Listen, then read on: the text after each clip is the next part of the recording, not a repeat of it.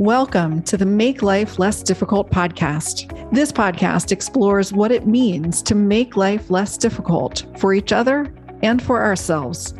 We share stories of struggles and successes because we believe sharing our stories eases the difficulty of life. I'm Lisa Tilstra, your host.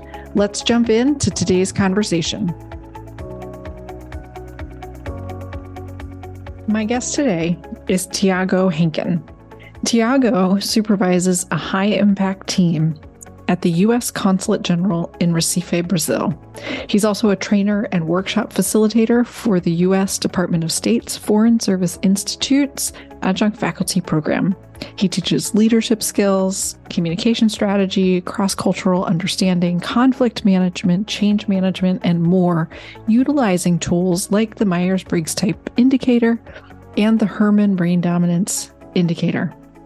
Tiago has coordinated major events, including the 200 year anniversary event of the U.S. Consulate General in Recife. He thrives in environments where he can use critical thinking, active listening, and creativity. Tiago loves the challenge of absorbing, analyzing, synthesizing, and presenting content to diverse audiences. Learning and development in both a personal and professional sense has been his passion for the past five years.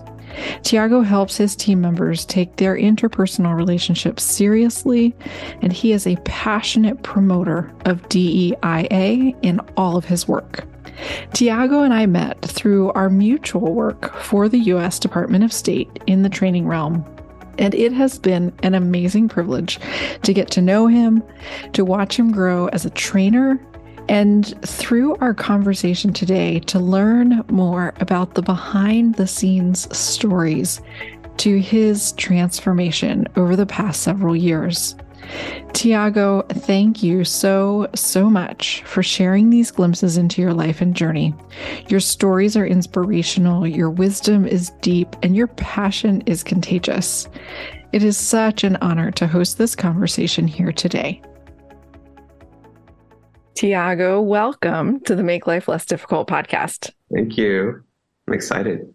I am so looking forward to this conversation and jumping in. And we have already talked about so many amazing things before recording. I finally just had to be like, okay, stop. We have to start recording. So I just, I am, I'm really looking forward to our conversation and have so many things I want to ask you about, but I'm going to exercise some, some self control. And I'm going to start with my, my first standard question that I ask all of my guests.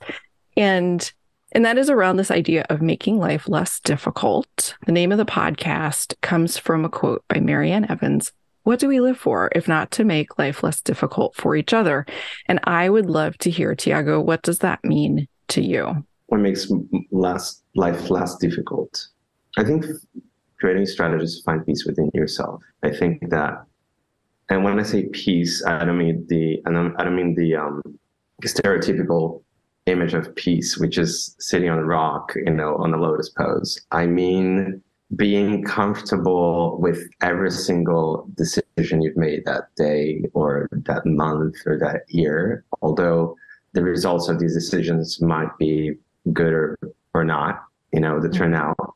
But even though things did not go according to plan, you can be at peace with that and accept the journey. So it's it's a matter of accept acceptance rather than um, perfectionism.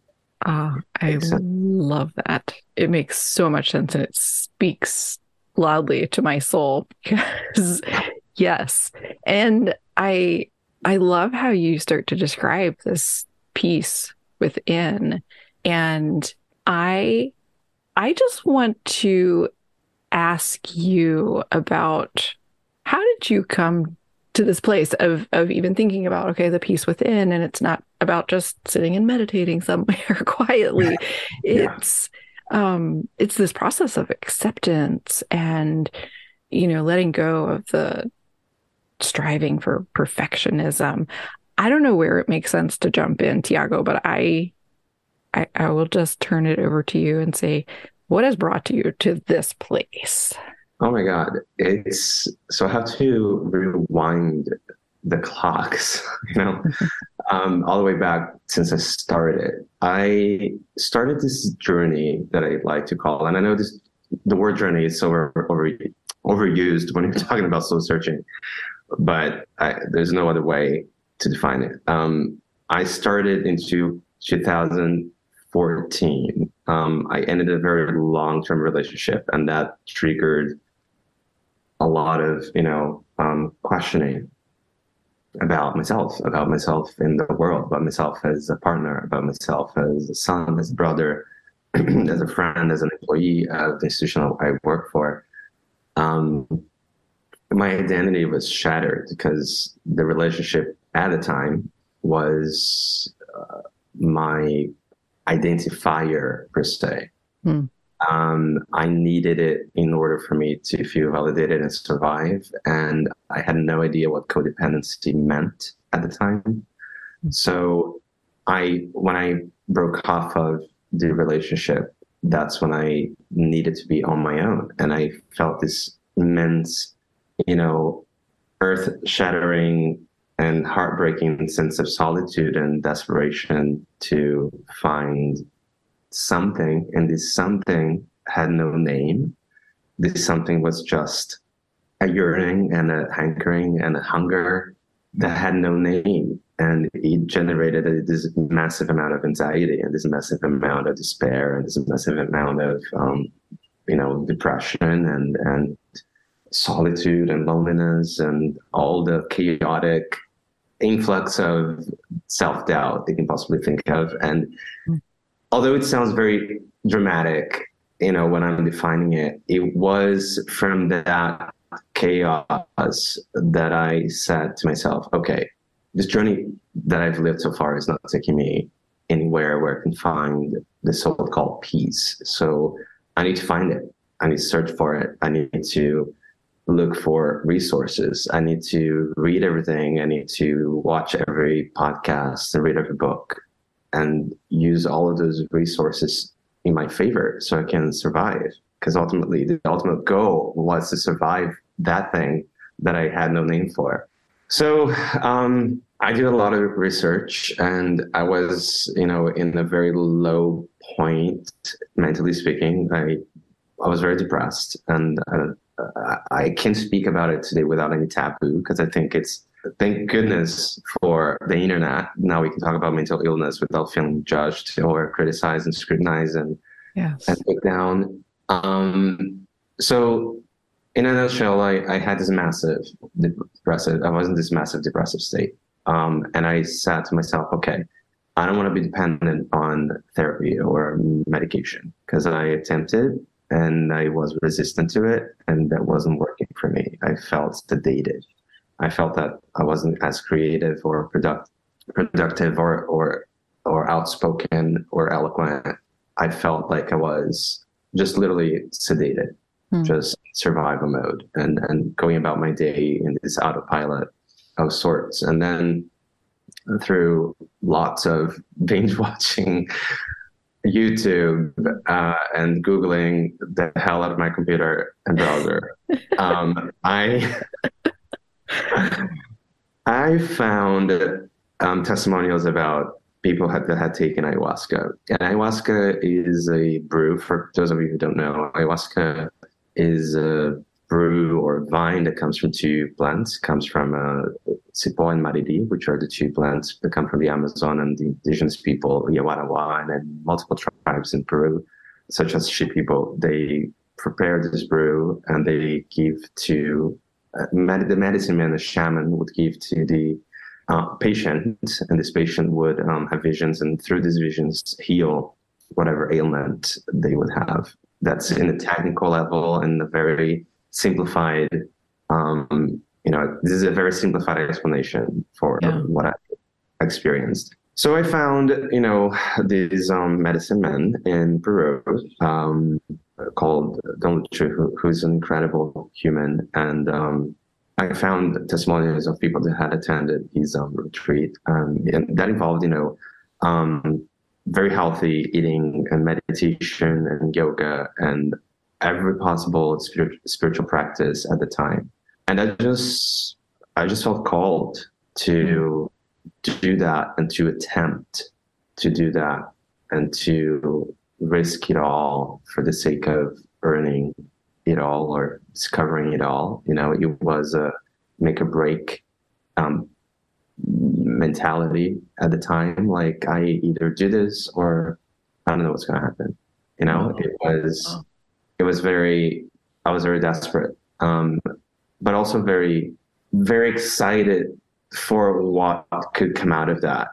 Yeah, you know, um, it was my first jump into into the depths of spirituality. And i people thought well you did that and that was your breakthrough. I said no no no i just got my teeth cut. You know it was like the beginning of it. It was the trigger. Um, so during the retreat i met incredible people that had a multitude of background. You know um, their lives were just as colorful their issues were just as difficult and challenging as mine. And we found a lot of um, bonding through that and ultimately healing through that as well, through that recognition of, you know, of the solitude, of the loneliness and the, the and the desire to feel loved and accepted um, and validated. And most of the conversations revolved around why we were there. Hmm. And those questions seemed to be questions that I hadn't answered at the time or even asked myself hmm. clearly and written down like it was a you know journal. So while we were asking ourselves throughout that week, we found a lot of answers and we found a lot of um, you know, sense of direction and, and clarity about what we needed to work on or investigate more and deep more. And mm. after the whole experience was, you know, done and we, after spending a week in the Amazon in the first place, which is the most gorgeous, incredible place on earth. I mean, we had no power. So we were literally, um, we had a, we had a, um, a generator for part of the day, but we had no communication with the outside world whatsoever, no internet, no phone. Wow. So it really forced us to create a bond. It really forced us to talk. It really forced us to even be in silence, which is something that we don't allow ourselves in this day and age. We yeah. are so we we became cyborgs of you know a ship. We're connected to this thing as if we were born with it as cyborgs. Basically, we we had no we have no time to detach, um, yeah. and that forced me to think. That forced me to not binge watch any Netflix show or go to the internet or talk to anyone about any frivolous topic that wouldn't take me anywhere. That really forced me to dive within myself and ask these very difficult questions: Why are you here? Why are you hurting? Why do you feel so lonely? Why why why are you so desperate? And what are you trying to find? So through through the journey of um, of the ceremony and, and drinking the, the tea i was able to see it to see it all to see everything that i needed to see to see you know all the aspects of myself that needed work and all. And and where the desperation came from and where the loneliness came from and where this urgency to achieve whatever I thought I needed to achieve came from. And, you know, from in, in, my life, my father passed when I was eight. So that that's part of it. Mm. You know, that's one component that was very evident during the experience. Um, then the you know childhood um, I would say childhood trauma, but but most importantly, disconnection to the world around me. I loved music. I loved art. I loved colors. I loved costumes. I loved very elusive, creative, colorful um, things, and and I felt completely disconnected of the soccer, sports, mm. you know, induced um, mentality where I come from, and I, I couldn't really find myself, and was judged because of that. And that made me, instead of sticking out and feeling special, it made me feel mm, the opposite. So that validation came from, okay, um, I'm not the stereotypical guy. So where should I find this validation? You know, where should I find these um uh, this cert- uh, I joke calling it certificate of existence. You know. Yeah. Like, okay, I'm licensed to live now and be myself. Wow. You know, like Wow. where is it? And then, and then after the, you know the ceremonies and multiple conversations and receiving so much love from everybody that I was surrounding myself with at the time, and then going to Cusco and then going hiking to the Rainbow Mountains and going back and forth and also meeting the most incredible humans you can possibly meet and keeping in touch with them and checking in with them. That sprouted, you know, this hope, and that was the first reclaim of who I was and the start of spilling off of layers that made me be less apologetic about being myself. And then the next year, I I thought to myself, okay, last year I had this experience. I went to Peru. I had this incredible experience. What now? Mm. So I went to San Francisco, California, for my vacation. And um, throughout these years in between, I was just Googling and I found a community of burners from Burning Man, the Burning Man festival or event. Mhm. Burners hate actually to call it the festival, so you call it Burning Man only. Okay. Good to know. yeah, so it's an event. So um, I had already looked at Burning Man, but from a distance, like admiring everything about it, but but puzzled to how I could get there or join, or if I ever would be able to go. So the following year, I went to San Francisco. Out of all places, you know, I it, was just this reclaim of fun, you know, of being young and dancing and Mm. drinking and flirting and and just being, you know, a thirty year old Mm. You know, and kind of this um late adolescence, you know, but with more confidence and money, and, which you know, we can pay for drinks now. You know, we can get th- that wine that you really want. So you're not on the budget anymore, so you can actually marvel at life and do everything you wanted to do. So it was very, um, it was very cathartical. And I went clubbing and I went to the pubs and clubs and, you know, again, and met incredible people. And out of synchronicity, I met these people that went to Burning Man and they told me everything about it. And I was so excited. It was the first time I had ever heard about crypto. Um, and I was like, oh my God, Bitcoin. And I was thinking about this and in a very futuristic way. And, um, my return route to Brazil from that trip was through Panama. So I thought, you know what? I want to go back to Peru a year Okay. after to reassess after a year. I want to know, you know, I want to feel it. So I went to Cusco again.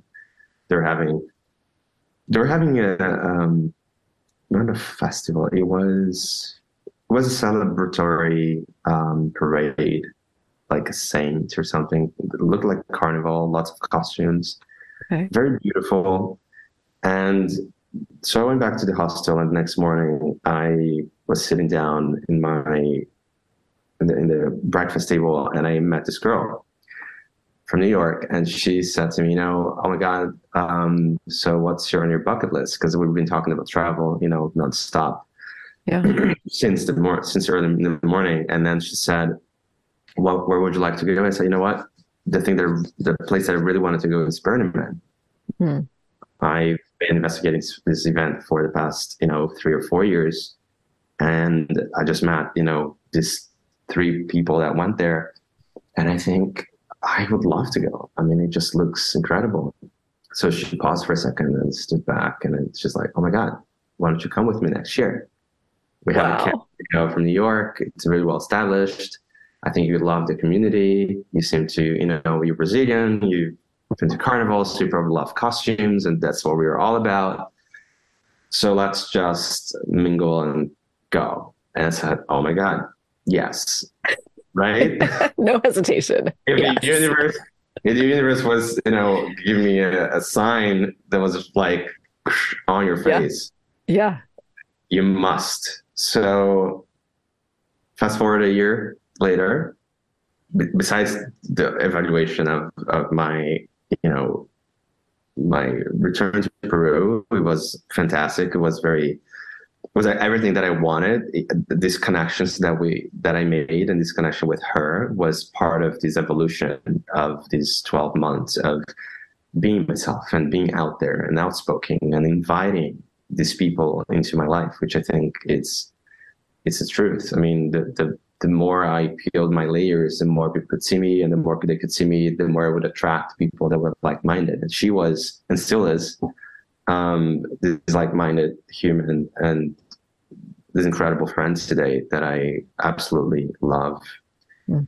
Um, and um, the next year, I went to Burning Man with her, and it was my arrival was nothing short than dramatic. Uh, in a dust storm, I couldn't see anything.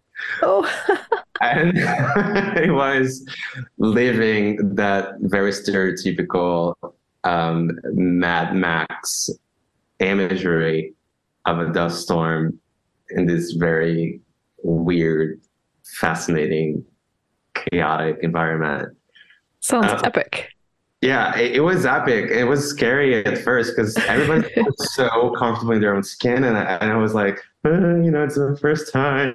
Like, yeah, that's so interesting. know, hold my hand, but you know, I went out there and I wasn't a storm, and then I had I was carrying so much luggage. I mean, I don't know even know I did half of it, but as as a Virgo, I was over prepared. So I was just walking out, and then this girl just saw me like this dude is probably a noob. So let me just help him. she, she, you know, God bless her. She helped me out, and I was looking for my friend and looked for the camp. And then when I got into the camp, I found her, and we gave this massive hug. You know, it was the second time we've ever met. Wow. It was a burning man. That, it, think about it, like Peru, this very spiritual place, and then yeah. burning man. You know, it was wow. Like dystopian. And so I got dressed and she said, you know, I have your tent here, blah, blah, blah. Everything you ordered from Amazon is there. And I'm like, okay, thank you, thank you. What should I do? you know, just be you, dress up and let's go. Let's do this. Awesome.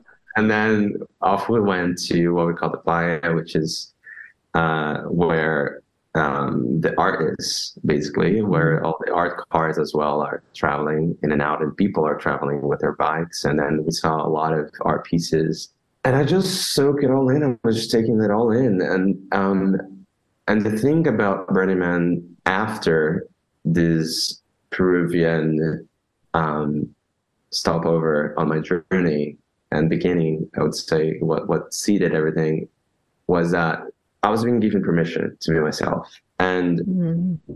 there was absolutely in that environment there's no judgment at all. There's no um, nobody's going to point fingers at you. Nobody's going to even question who you are. You are who you mm-hmm. are period. Mm-hmm. with everything that you have.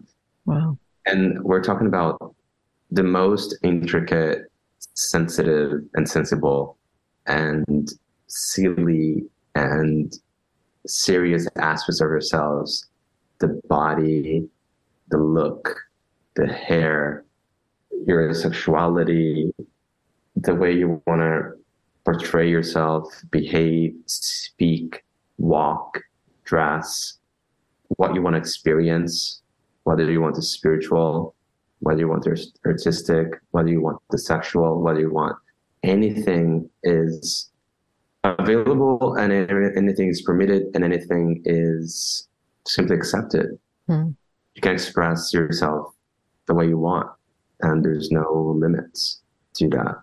Um, and the beauty of it is that, um, although when I say that, especially when I speak the word sexual, people think, "Oh my God, what are you talking about?"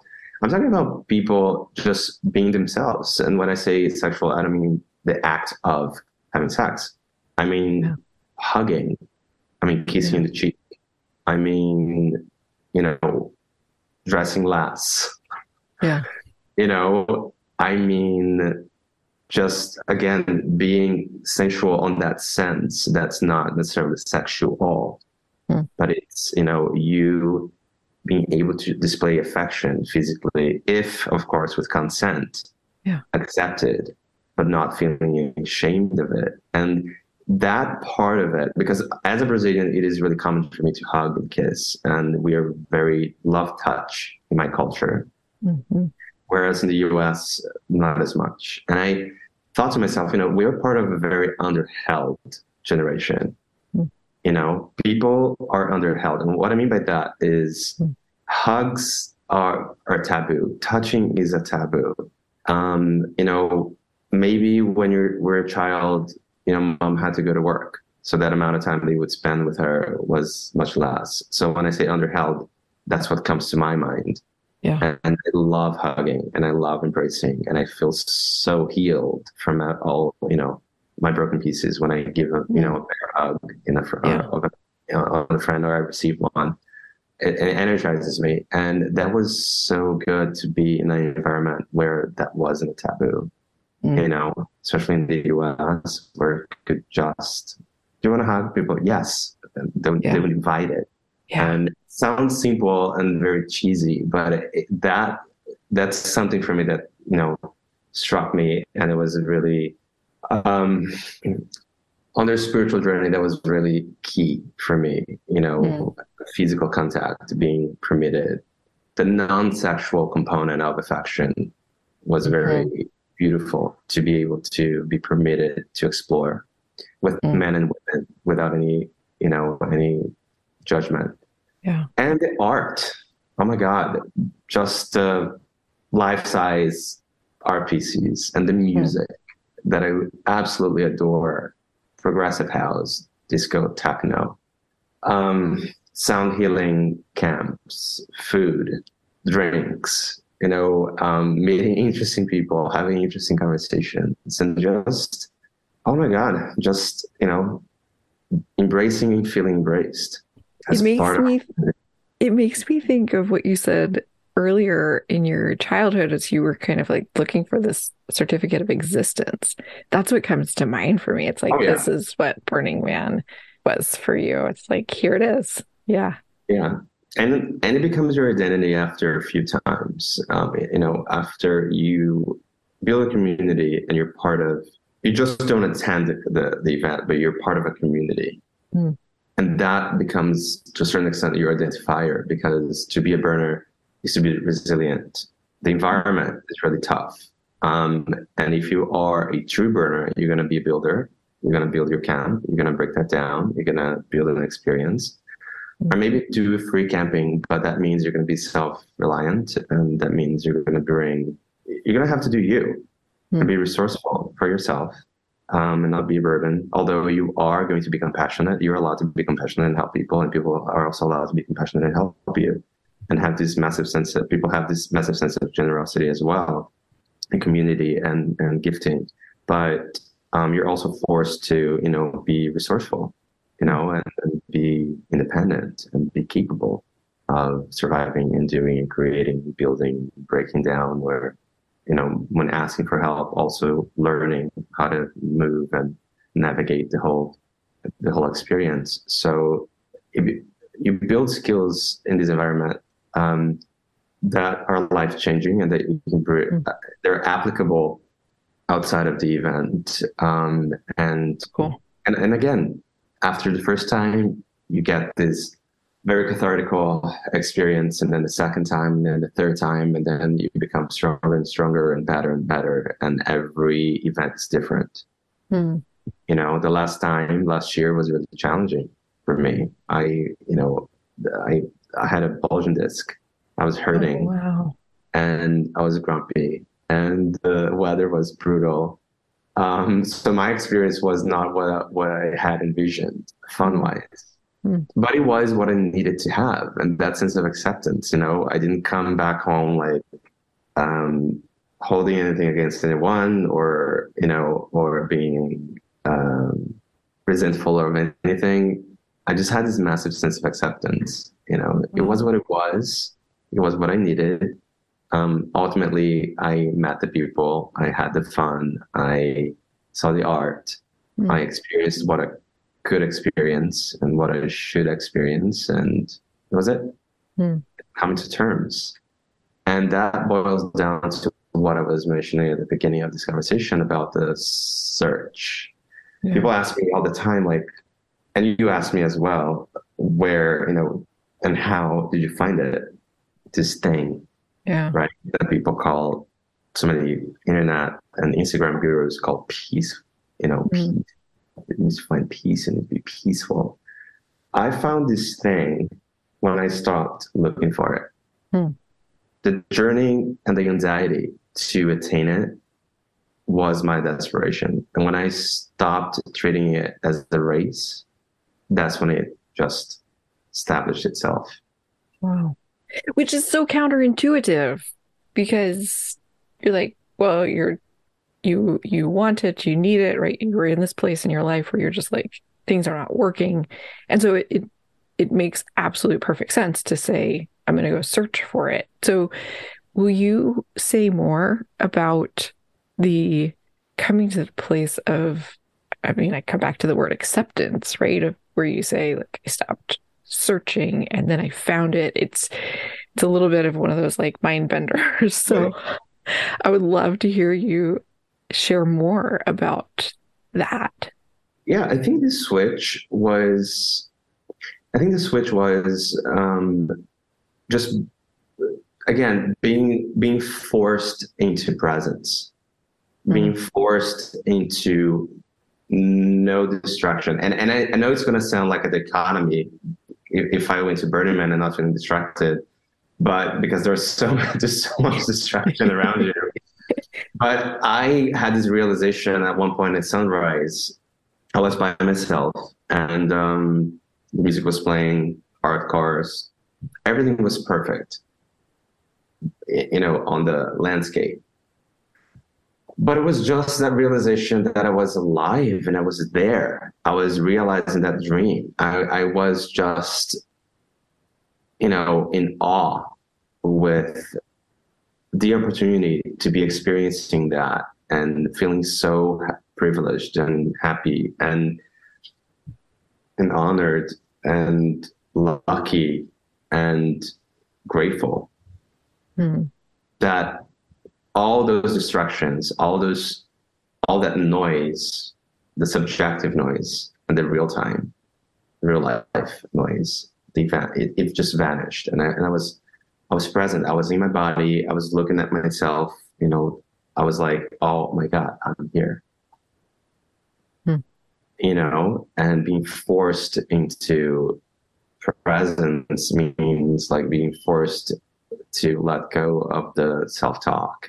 You know, it's mm-hmm. it was a very meditative state in the midst of chaos. That's what I can, you know, compare it to. But yeah.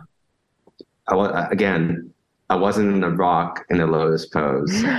um, you know, I was at Burning Man, and I had this very, you know, breakthrough moment in which I thought, you know, I'm not alone anymore. You know, I'm not. Mm. I'm not alone anymore. I found wow. my tribe, found my people, 75,000 people. Wow. You know, it sounds crazy to say, of course. I mean, I'm not going to meet all of them, nor, you know, I think I'm going to get along with all of them. They, they might have different, completely different values that I do. But what I'm trying to say is that every single person that was there, in spite of how successful or unsuccessful they were to abide by the norms of what the event establishes in terms of rules, um, we are trying to be better versions of ourselves. Mm. Hmm. You know, and that sense of compassion that I felt for others also was it was just sprouting out of me basically you know it, it wasn't just external it was me feeling compassionate about myself and feeling you know not sorry for myself, but compassionate. Like it's okay. Mm. You did it. Really you made it. Fine. But they're also on their own journeys, and it's okay. That's when I understood what no judgment was, because mm. it's I, am my own, my worst critic. I'm my worst judge. Yeah, I'm in that. yeah, I'm my worst enemy in that sense. And then when I was able to make peace with myself, with that chatter and that you know that um, inquisitor that lives within you that's when i found peace or the thing that i've been mentioning mm. whatever you want to call it this sense of belonging and this this certificate of existence and this permission to just mm. be mm. what I needed to be at that time. And that was it. That was the I would say the turning point and breakthrough moment for me. Um, mm. I was by myself at sunrise, living it, being it, channeling it, wow. and just allowing myself to vibe and, and be that thing, that creature that I love to be and that has permission to exist. It's so beautiful, Tiago, because, you know, as you're sharing of reaching that place of accepting yourself, and I love how you, you know, you identified the compassion that you're able to feel for yourself. And and also compassion and acceptance towards others. And I think this often gets so overlooked in our human connections and relationships where we have judgment towards other people. And it's it's outward focused. What I've discovered in my own journey is that most of that judgment towards others is starts with the judgment that I have towards myself. And I relate so mm-hmm. much to where you say, like, I'm my own worst enemy. I say terrible things to myself that I wouldn't say to anybody else and recognizing that and and changing that internal conversation to one of self-compassion and acceptance has it it kind of surprised me when I came across this in my own life. And all of a sudden, I was feeling more compassion and acceptance and less mm-hmm. judgment towards other people. And it's this, to me, this awesome byproduct of doing that internal work and taking that internal journey like you have been describing, that yeah. we can ultimately have true connection and deeper relationships with others because that judgment is set aside. Yeah. I think that self love as well, I think anything is a reflection of what you're capable to have for yourself and produce for yourself. Like self love, we're talking, you know, you never, you know, love someone when you don't love yourself. And I do believe that. I do believe that relationships are a reflection of your capacity to love yourself and accept yourself. Um, and the health of human interactions is directly linked to being able to attain discomfort. And discomfort arrives from self love and compassion. Compassion, in my case, was the base and the you know the the foundation mm-hmm. from where this self love would you know um, blossom from. Yeah. Um, because I needed it because I again it, it was almost like a habit mm. to not love yourself. You know, like you. Yeah. grow up feeling so inappropriate and not I don't know, not belonging anywhere or that you feel like there's something wrong with you. Mm-hmm. And then, then you think, and then you get bitter because you think there's something wrong with the world. And yes. that's when you, you're not, you're doing a disservice for both because mm-hmm. you're like, there's something wrong with me. And then you hide. And then when you think there's something wrong with the world, you become, you know, um, aggressive or you simply detach. Yeah. And you don't experience the beauty of being alive, which is this yes. partaking, sharing, yes. talking, um, contributing, collaborating. That's the beauty. That you know, this is why I love Burning Man. It's a, uh, the whole collaboration. Think mm. about it: mm. building a city in the middle of the desert mm. to marvel at life and to experience so much together for a week. That's you know, that's the apotheosis of what I want to achieve. You know, in my life with every single experience. And what a great tragedy it would have been if I had believed my self talk and not try to break out of it, you know? And Yes. And I, and I think I think the whole this whole generation. I think we were people talk about this collective spiritual renaissance. Um, you know, and that's that's why I I'm so grateful for social media because I I I hate it sometimes and demonize it because of the the other negative aspect of it, which is the negativity, the hatred, and the the um uh, the judgment. Perpetuation, right? yeah, like we're perpetuating this also this this um concept of no process, as if mm-hmm. as if you can attain again peacefulness from one day to the other. Just mm-hmm. say this mantra ten times and you'll be peaceful. Yes. No way. Yeah.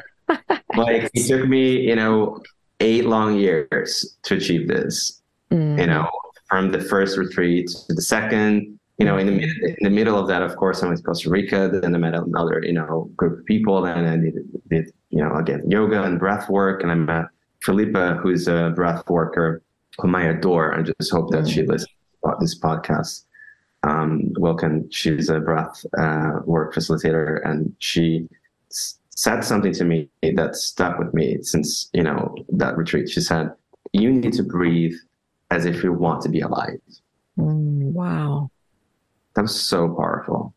Wow, like take deep breaths, and I had no idea I had a breathing that my breathing would express how confined I was in my own thoughts and my own life. Mm you know, and taking a deep breath or breathing, how I I would breathe would express how um, alive I was, you know. Yeah. You know, and and again, it, it, took me a while, and it took me many many processes. And what I'm trying to say as well, and make it very clear, because I'm speaking about traveling to Peru and going to Burning Man and going to Costa Rica and meeting people like Philippa and being exposed to to so many other uh, uh, modalities and and um, exercises and and you know um, experiences to attain whatever I wanted to attain. But that's my journey. That's what I was able to do with the resources that I have. I think that everybody should look for their own resources, you know, around them, whether that's around their community, that's whether that's in the internet, that whether that's through these, you know, podcasts and medium. Try to find what works for you. That's what worked for me. And mm-hmm. I didn't plan it. I didn't write in a piece of paper. I didn't expect it to be this way. I had no idea that my life, you know, would turn out to be what it is after all of that. But I'm very grateful that ha- that's how it unfolded. But yeah, that's that's what I wish to. I just wish just wish continuity of the journey because while we're talking, um, while, while I'm trying to listen to myself speak, it's like I don't want people to get out of it thinking, "Oh, hate did it." Mm-hmm. I didn't do it. I'm still doing it. Mm, I still have the chatter. Yeah. I still feel, you know, I wake up feeling negative about myself sometimes. Mm. And I, you know, I keep battling against it, but now I feel more resourceful. I mm. feel stronger. Mm. I feel like it would bring me down, you know, to the point of sedation and mm-hmm. stagnation. You know, I would snap out of it much faster than I would have 80 years ago. So mm-hmm. it's it's a matter of exercising and trusting the process and believing that there is a process that mm-hmm. might take time and everybody's timing is different. So what I was referring to back about the internet was that people think that from one day to the other you're going to attain whatever you think you're going to attain, whether that's wealth, mm. the perfect body, mm. you know, or spirituality or enlightenment mm. that's sold, you know, in every single page you're browsing through, you know, Instagram. You know, sign up for my newsletter or sign up for my course and I'll teach you 10 techniques, you know, yeah. or five techniques. And trust me, they might work and they they can work. But if you're willing to step into these um workshops so, or formulas, you need to understand that you will need to practice them and turn them into a habit. And it might take time. Yeah. I appreciate you sharing that so much, Tiago, and especially just really saying so directly, you're still on the journey. Again, I resonate with that so much because in my own journey of figuring out that the voices in my head were not absolute truths. they there's a whole bunch of reasons why they're there and things like that. But I love what you said a few minutes ago. Um, what a tragedy it would have been if you had believed your negative self-talk. And I, I'm just like, yes. And also recognizing, hey, it's it's still there. Some days you know you said you wake up and and you do feel depressed. And it takes me all the way back you know talking about this is a continual practice and you have um you know yourself better to know how to move through that more quickly. Mm. and and again I am like yes it's so amazing. And and it's also can continue to be hard work. And it takes me back to your very first comments answering about what it means to make life less difficult. You talked about strategies strategies mm. to get to this acceptance and peace within and i i find that in my own life too it's on those mornings where i wake up and I'm having trouble coming to any positive thoughts or finding any energy to step into my day. And I just, I feel like everything is, it's just like it's a shitty day, right? Like, and, and then also, rather than just continuing down into the depths of that, to notice, recognize, ah, okay, I know I know this part of myself. I'm familiar with it. What are some things that help move me through it? Right. And then stepping in and make those choices to practice those strategies. And oftentimes you're talking so much about community and it's so beautiful because oftentimes for me, it is reaching out to someone, making a connection, whether it's just by a text or a voice message or a call. That often I've learned is like, okay. And, and I also, ha- I often have to push myself to do it. And, yeah. and and it also has become a little bit easier over time because I'm like, oh, I know if I just make that first effort to connect, it will shift things. It doesn't fix them and make them perfect, but it shifts them and then allows me to step into more of that place of acceptance and connection. Absolutely. And and again, I I think it's not only one um, thing. I mean, some people think, oh, you know, meditation, or in my case, it's like sometimes essential oils.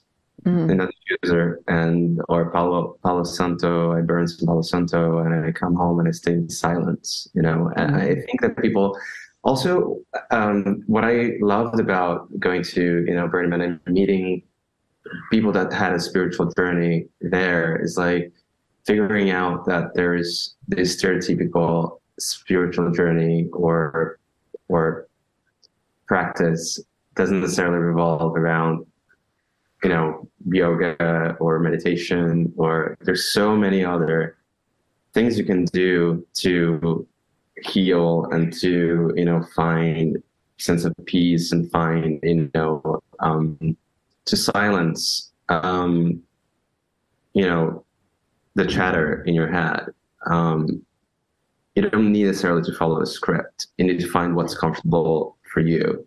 Yeah. And I think that's so important to discover what it is. Yeah. Uh, but it takes time to investigate. You know, some people don't have time. Time is a luxury sometimes. Yeah. You know, but every time people say to me, you know, I'm looking for, um, Tiago, I'm looking for a strategy. What should I do? And I'm like, you know, first thing you should find is time. Before hmm. peace, mm. find time mm. to look for it. yeah, it's a really good. Because time is a luxury, right? Mm. And um, you know, and yeah, I think finding time for yourself and finding the ritual that actually works for you. Sorry. Yeah. That works for you. And um, part of what I hear you saying too is well, and, and this is where I, I my my mind goes with it being willing to try things that might not work mm-hmm. and if it doesn't work you know there, it's tempting to be like ah oh, i tried it it didn't work i know i have dear friends who are like i tried meditation it doesn't work and it's like okay but but meditation is a super broad term. And what does that yeah. mean? And you know there's there's a there's two minute meditations that can be transformational. And you know back to the time thing it's um you know just again be, being willing to experiment in some ways and like okay well this didn't work so well. What else could i try? And oh well part of this worked. I like that but this part i didn't really connect with. So what else could i do? And and again it's it's a little bit of an evolution a process. Um yeah. I think i think it also um again i think the good thing and the bad and the bad thing about the internet is you know when you're talking about influencing and influencers um there's so much out there in terms of techniques right now, in terms of yes. um, in terms of options, and I think that there is this level of you know anxiety about oh my god, what should I do? Mm-hmm. You know, and I my recommendation for people that would like to start a journey or continue the journey, or you know maybe investigate themselves is to choose one. Mm random, the one that appeals to you the most. Mm. You know, and if you if everything appeals to you, then any mini money mow it. Mm.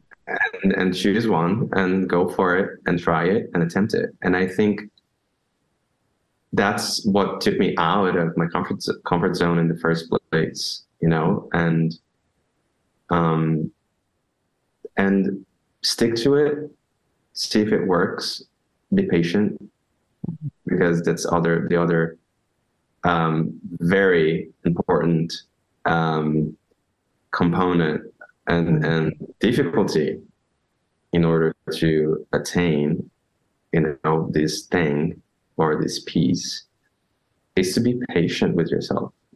And again if i say patience i will again tie it to compassion. Mm, right? So when i stopped on that very sunrise moment, that's when I it all hit me. Mm. You're doing good. Mm. You're enough. Look at you know look what you've done so far. Be proud of it. Be happy with it. Mm. It's not over, but you've done a lot. mm-hmm. You know, and if that was it, on that moment? Would you be happy? Would you be satisfied? Would you look back and be proud? Yes. So we should celebrate every single accomplishment that we have on that sense, you know, of our lives, you know, to make our lives easier. Um, we're all here to, we're not just here to survive, we're here to live and experience this crazy ride that we don't even know, you know, why, but we know it we know we're here. Yeah. We know we're going to go somewhere. But I think didn't I think that the aim and the purpose is to again make it easier and make it good and make it mm-hmm. you know um, fruitful mm. and leave the pleasures and go through the motions of what's unpleasant, mm. but with grace and levity and dignity and and um, appreciation. Yeah. Yeah. Because, there's there's so much beauty. No, there's just so much beauty and wisdom in what you're sharing, Tiago. And I'm I'm wondering if you would be willing. I, I love hearing the timeline of this journey and starting point in 2014 and you know just how it is you've learned and grown and developed as a person over these years. You and I first met in 2019 and I am wondering if if you are willing, before we started recording, we were talking a little bit about this through the adjunct faculty program where you were stepping in and learning to be a trainer and a facilitator. And this is alongside your full-time job that you do really yeah. well and and it's like taking on a new responsibility and a totally different set of skills and i and i think what's I'll, I'll just toss this out there and then, I'll, and then I'll turn it over to you to share a little bit about your journey. I think what can be so powerful is people sometimes hear a sharing and, you know, you've come to this place of really knowing yourself and, and finding peace within. And it's like, well, okay, good for Tiago.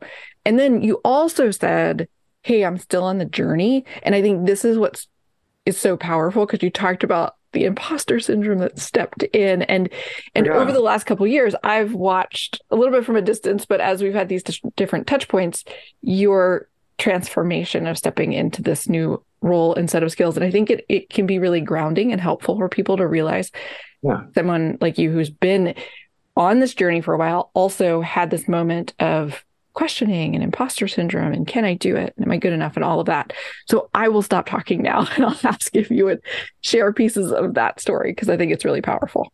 Yeah, I mean, I still have it. It's not, you know, it hasn't ended. I when I first started, when I was being trained to become a trainer um, a few years ago, I had done trainings before. It was very familiar. It was a familiar territory. It was something that I had done before as a skill set, but I was terrified of being judged. I was terrified of failing. I was terrified of not being good enough. I was terrified of stuttering.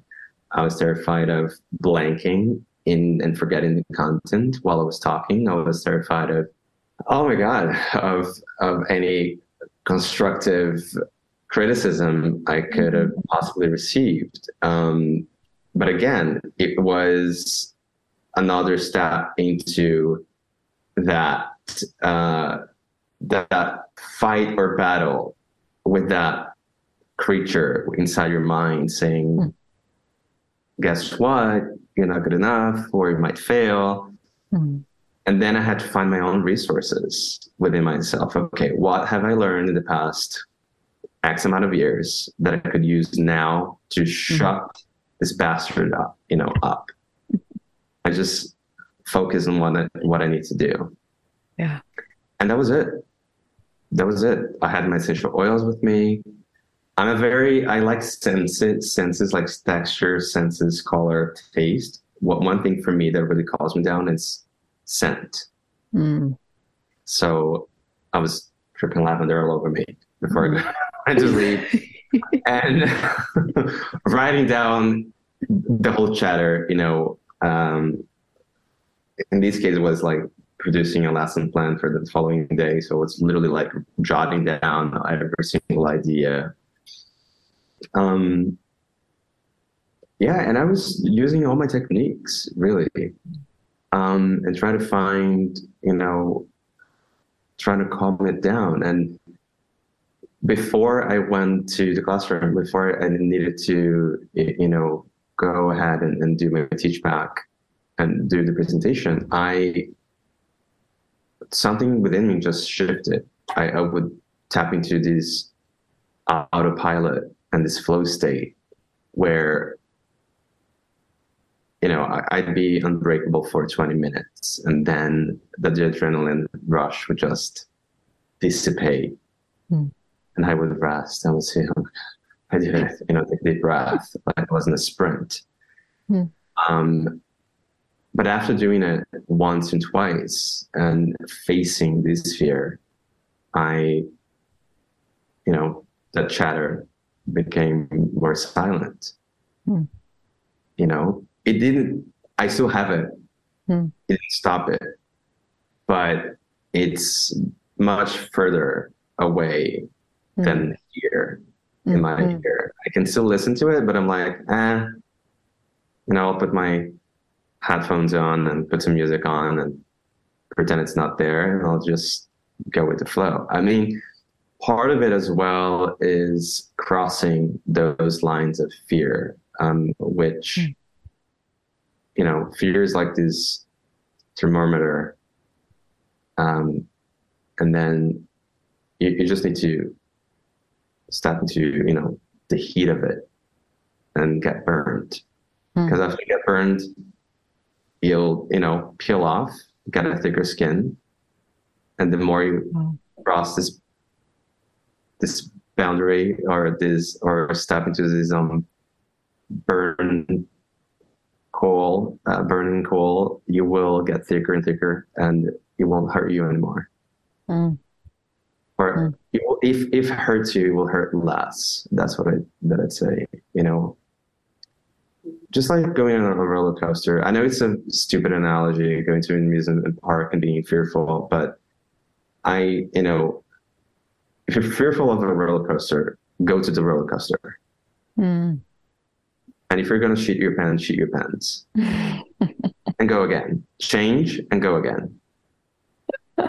You know, I, I think I think if if we don't challenge ourselves to cross those lines and to, you know, I know it's going to sound, you know, we, we need to, we can knock gently on the fence and open it and walk through it, or we can just kick it and go past it, past it. Mm.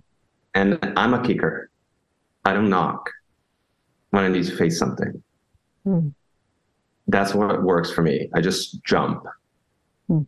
plunge right in, you know, and I'll learn how to swim on the go. Hmm. And the survival um, mode, you know, just ignites this, you know, fire and this courage and this adrenaline. And I'm like, you know what? I better do it. yeah. You know that feeling that wells up inside yeah. of you. It's like, and, I have and, to do it.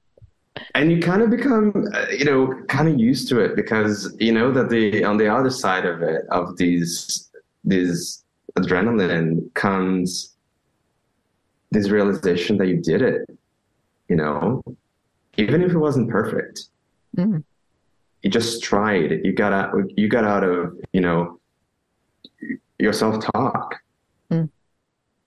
You yeah. became more independent and more sovereign mm. in your existence mm-hmm. by facing fear.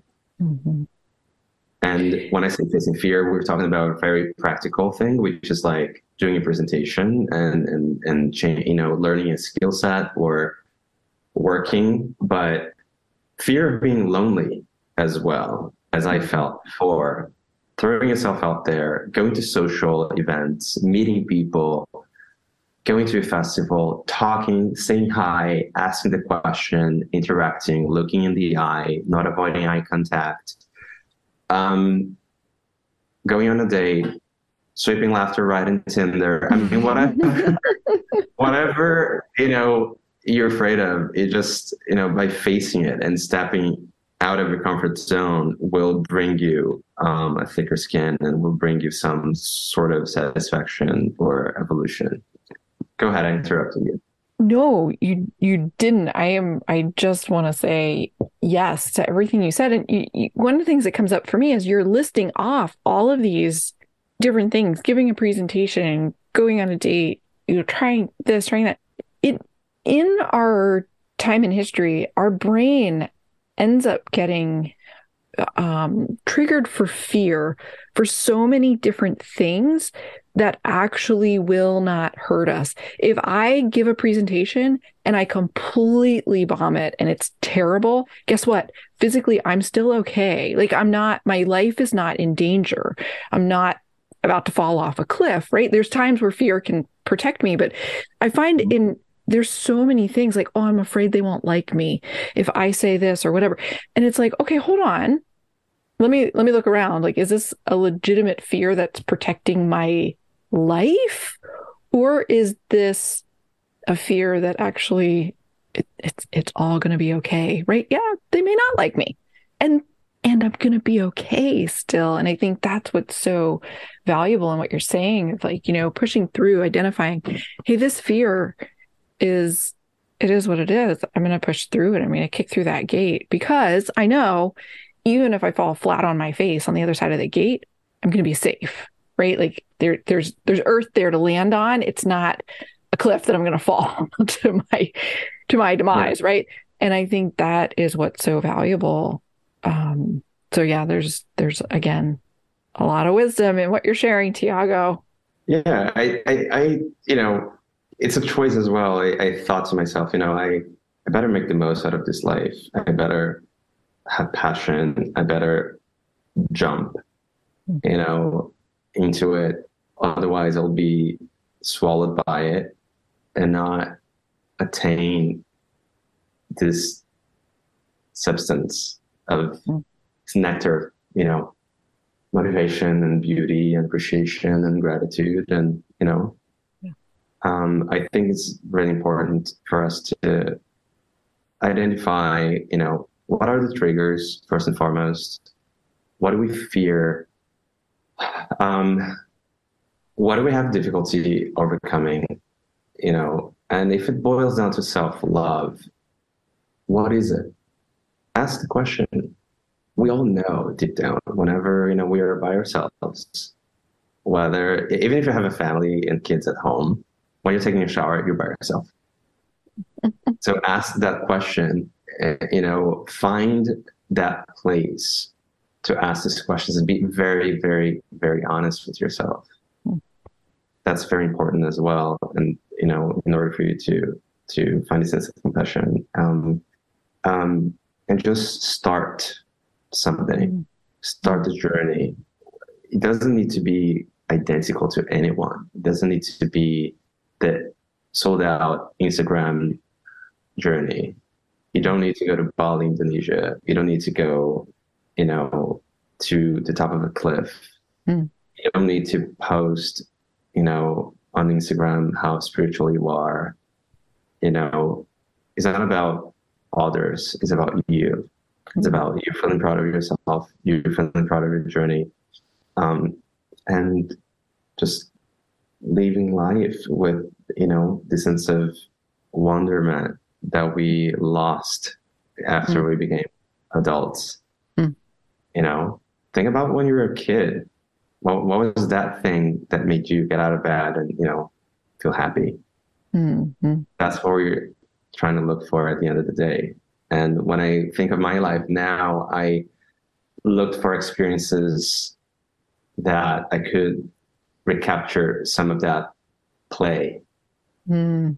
that i yeah. didn't have because i i i think i was I used to take life way too seriously mm. and the only the only reason why I used to take life too seriously was because of my childhood and bullying and everything that I that I went through. And then after I became an adult, or you know, an older adolescent, adolescent, or an older child, was exactly that. I was trying to recapture some of that childhood and some of that wonder and some of that beauty and some of that magic and some of that you know play and some of that you know, my God, we're alive, we're here. Everything's so fascinating, everything's so colorful, everything, you know, people are so interesting, you know. Yeah. And when I meet people, I don't I don't want to know what they do for a living. I want to know what keeps them awake at night. Mm. So invasive. My interactions. either repel people either repel, repel or they, you know, but you know, I I like to dig more and and know what people are thinking you know know what they are conjecturing and creating or you know what they, what would they do if they could tailor their lives the way they wanted to. Yeah. What that look like you know? Yeah. And i love that it's awesome and yeah yeah go i am so grateful for your willingness to share these pieces of your journey. And I know, I mean, we've just touched on on certain slivers, and it's just so inspiring, though, and it's really what uh, an amazing experience for me to just get to know more parts of your story and your journey, and and the wisdom that you have to share. And I really just I appreciate your willingness to also be very real and say, I'm still on the journey. And I I I just resonate so deeply. And it's always nice to to know you know what we're on the journey together. We're not alone. Yeah. and sharing sharing these pieces of our journey can just really inf- reinforce that. We're not alone. We're we're in this together. Let's continue to look for ways to to connect and and share the journeys so that we can build the communities that really really make a difference in the world. Yes, absolutely. I'm so grateful as well because, you know, um, you are a source of inspiration to mm-hmm. me as well. So I'm very flattered um, to be here with you and to be able to share um, much more than you know, I've already shared. Um, and yeah, this is a great reminder of collaboration and partaking you know, on this journey and reminding ourselves and other people that will have access to this podcast that they are not alone on their journeys and, you know, questioning or doubt. We're all in this to help each other out and be resourceful, you know, if need be. And yes. Yeah. Yeah. Thiago, I we talked about social media off and on and the pros and cons, but I know that you have a social media presence and do some amazing posts.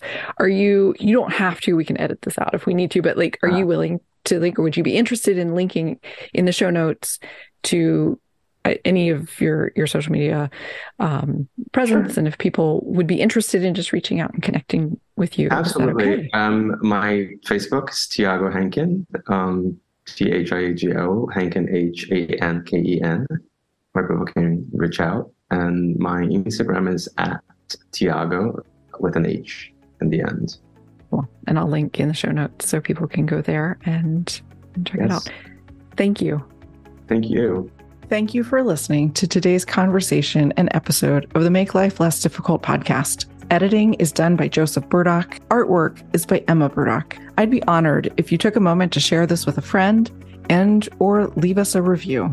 Together, I truly believe we can make life less difficult.